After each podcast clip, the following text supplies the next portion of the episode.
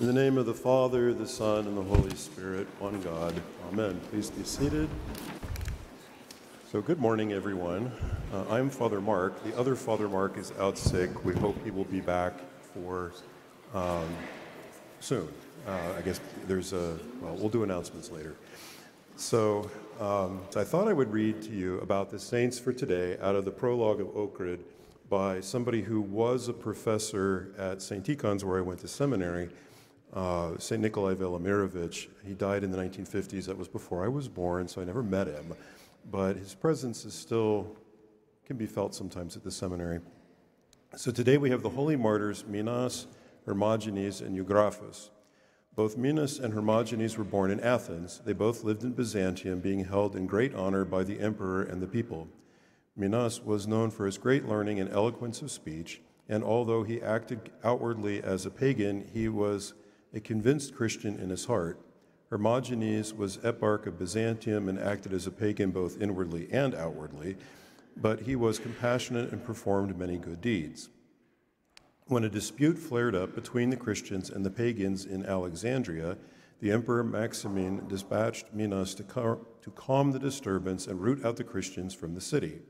Minas went and restored peace but declared himself a Christian and converted many pagans to the true faith by his eloquence and many miracles. Hearing of this, the emperor sent Hermogenes to punish Minas and smother Christianity. Hermogenes brought Minas to trial, cut off his feet and tongue, gouged out his eyes, and cast him into prison. In prison, the Lord Jesus himself appeared to Minas, healing and com- comforting his suffering servant. Seeing Minas miraculously healed, Hermogenes was baptized he began to preach the powerful Christian faith and was consecrated as Bishop of Alexandria. This enraged Maximin, who went to Alexandria himself and subjected Minas and Hermogenes to cruel tortures, which they courageously endured, helped by God's grace. Beholding the bravery of these soldiers of Christ and the miracles of God upon them, Eugraphus, a secretary and friend of St. Minas, appeared before the tribunal and cried to the emperor's face, I too am a Christian. The emperor became enraged, drew his sword, and beheaded St. Eugraphus. Following this, the evil emperor ordered the executioner to behead St. Minas and St. Hermogenes. Their holy relics, thrown into the sea, miraculously floated to Constantinople, where the bishop, to whom this was revealed in a dream, solemnly met them and honorably buried them. These saints are uh, interesting to me, but the, the names also were kind of familiar Saint Minas is, is, also the name of a saint beloved by the Christians of North Africa. I've, I've seen icons of him with his camel, and uh, he's dressed as a young man, as a soldier. I don't know if it's the same person, though. Uh, and then there's also a Hermogenes who's numbered among the unmercenary healers. And as to Eugraphos, that's not a name I'm familiar with, but if you're a secretary or a scribe, I think if my Greek's right, Eugraphos means like somebody who writes well. So good writing or something. Like, did he get that name before or after he was made a secretary? I don't know.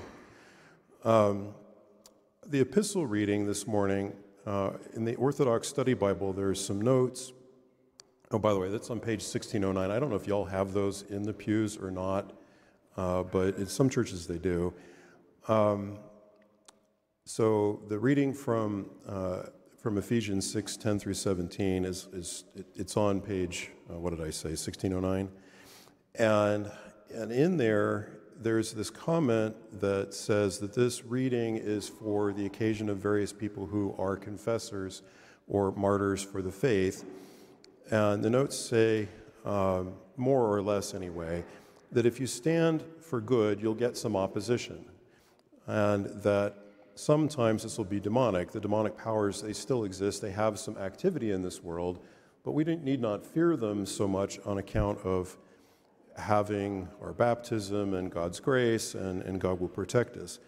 Nevertheless, we'll still be opposed. Maybe not being to the extent of being beheaded by the emperor with his own sword, but, but nevertheless, we'll, we'll face some opposition this goes on to, the epistle goes on to talk about how we should be fighting with God's armament uh, and being protected by the armor of God.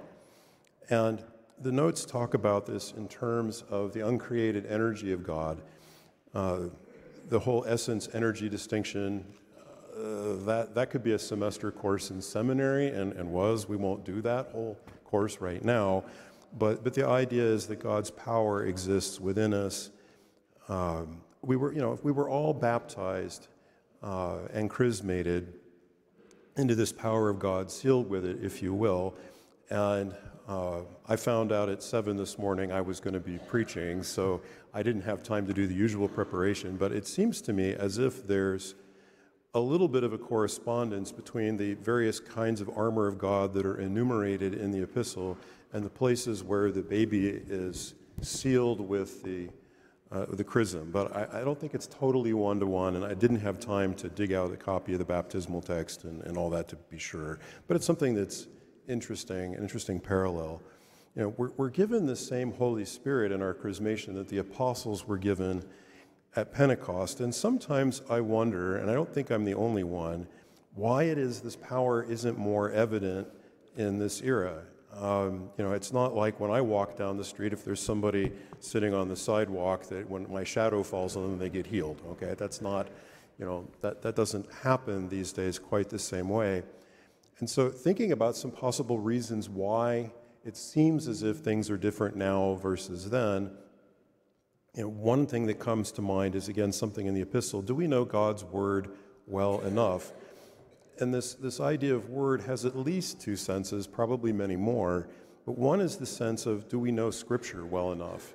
And you know, oftentimes we priests we get up here, we give these sermons, and you know, it's, it's sort of like if you point at somebody, you have several fingers pointing back at you. And so sometimes the, the sermon is as much needed for the, the priest as it is for the congregation. But, you know, our, a lot of our evangelical brethren out there, sometimes it feels like they know Scripture better than we do. We have the same number of hours in the day and, the, and more or less the same text of the, of the Bible. Maybe we should study it some more. Also, word in this sense could mean the person of Jesus Christ, and we can know him through prayer. And so, uh, do we pray enough? Do we really practice what we preach uh, as, as Christians, what, the things that we say in the creed or in the liturgy generally? You know, this brings to mind also the idea of practice. And I'm not much for sports, but what little I've played in sports gives me the sense that there's at least two ideas here when it comes to practicing or practicing what we preach. One is that any coach I've ever listened to for very long often talks about how you need to get back to the various fundamentals of whatever sport you're, you're playing. Uh, if we're Christians, I think, our, our and we're going to look at Christianity through the lens of sports, then maybe our fundamentals are things like prayer, scripture, fasting, uh, making a confession, uh, I'm going to put my thumb here so I can find my spot again. You know, we're, we're told um, in seminary anyway that you know you should go to confession when you're sure you need to. Uh, also, when maybe you're sure you don't need to, because that's probably a sign you might need to go to confession too. Um, I don't know. There, there's a priest I used to know, he's now deceased, who would come out uh, several times a year, generally leading into the Christmas fast, leading into the fast in the spring before Easter, and then also before the Dormition of the Mother of God, and remind us, you know, now's a good time to schedule an appointment to make a confession. Now, that's easy for me to say. I don't have to be the one necessarily to hear your confessions. I mean, I could, but that's properly probably Father Mark's job. Um, but I don't think he's going to be upset with me for making extra work for him this way. Um, uh, you know, it, it's something that we would all in the congregation go, oh no, not again. We have to go to confession. But most of us, I think, when we walk away from a confession, we feel such a sense of lightness and closeness to God that we wonder, why did we put this off? Um, Anyway, so back to my notes. You know, we need also, uh, under these fundamentals of prayer, scripture, fasting, and confession, probably frequent preparation and receiving of Holy Communion is one of the basics as well. All right, so the other sort of idea that sports brought to mind here was that most of the time in sports, there's a certain amount of struggle that you have to go through, but the struggle is what gives you the growth. And so I think that ties in sort of with you know, Eugraphos and Hermogenes and, and, and Minas, is that there was a certain struggle in their lives there. Theirs was shorter, theirs was more like a sprint. Whereas for most of us, I certainly hope anyway, that for most of us, life is more like a marathon and less like a sprint. Um, yeah, so uh, that, that distinction was brought to me by a, a monk friend of mine years ago.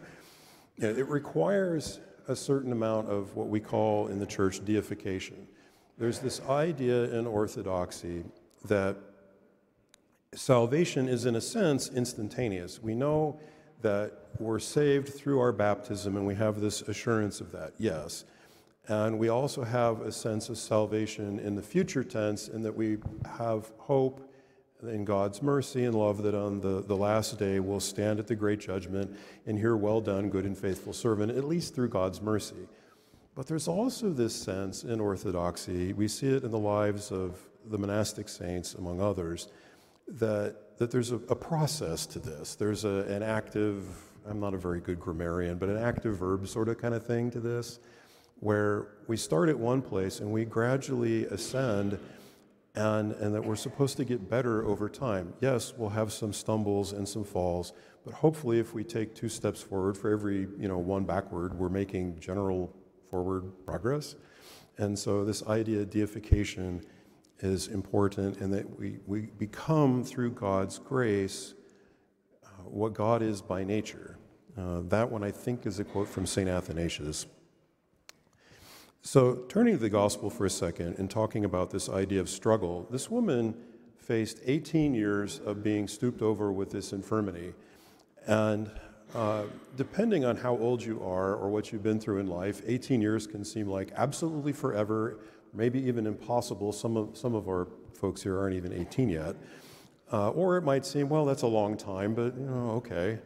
Um, regardless, she went through this struggle, and, and I think that's meant to tell us that we too may have some struggles in life.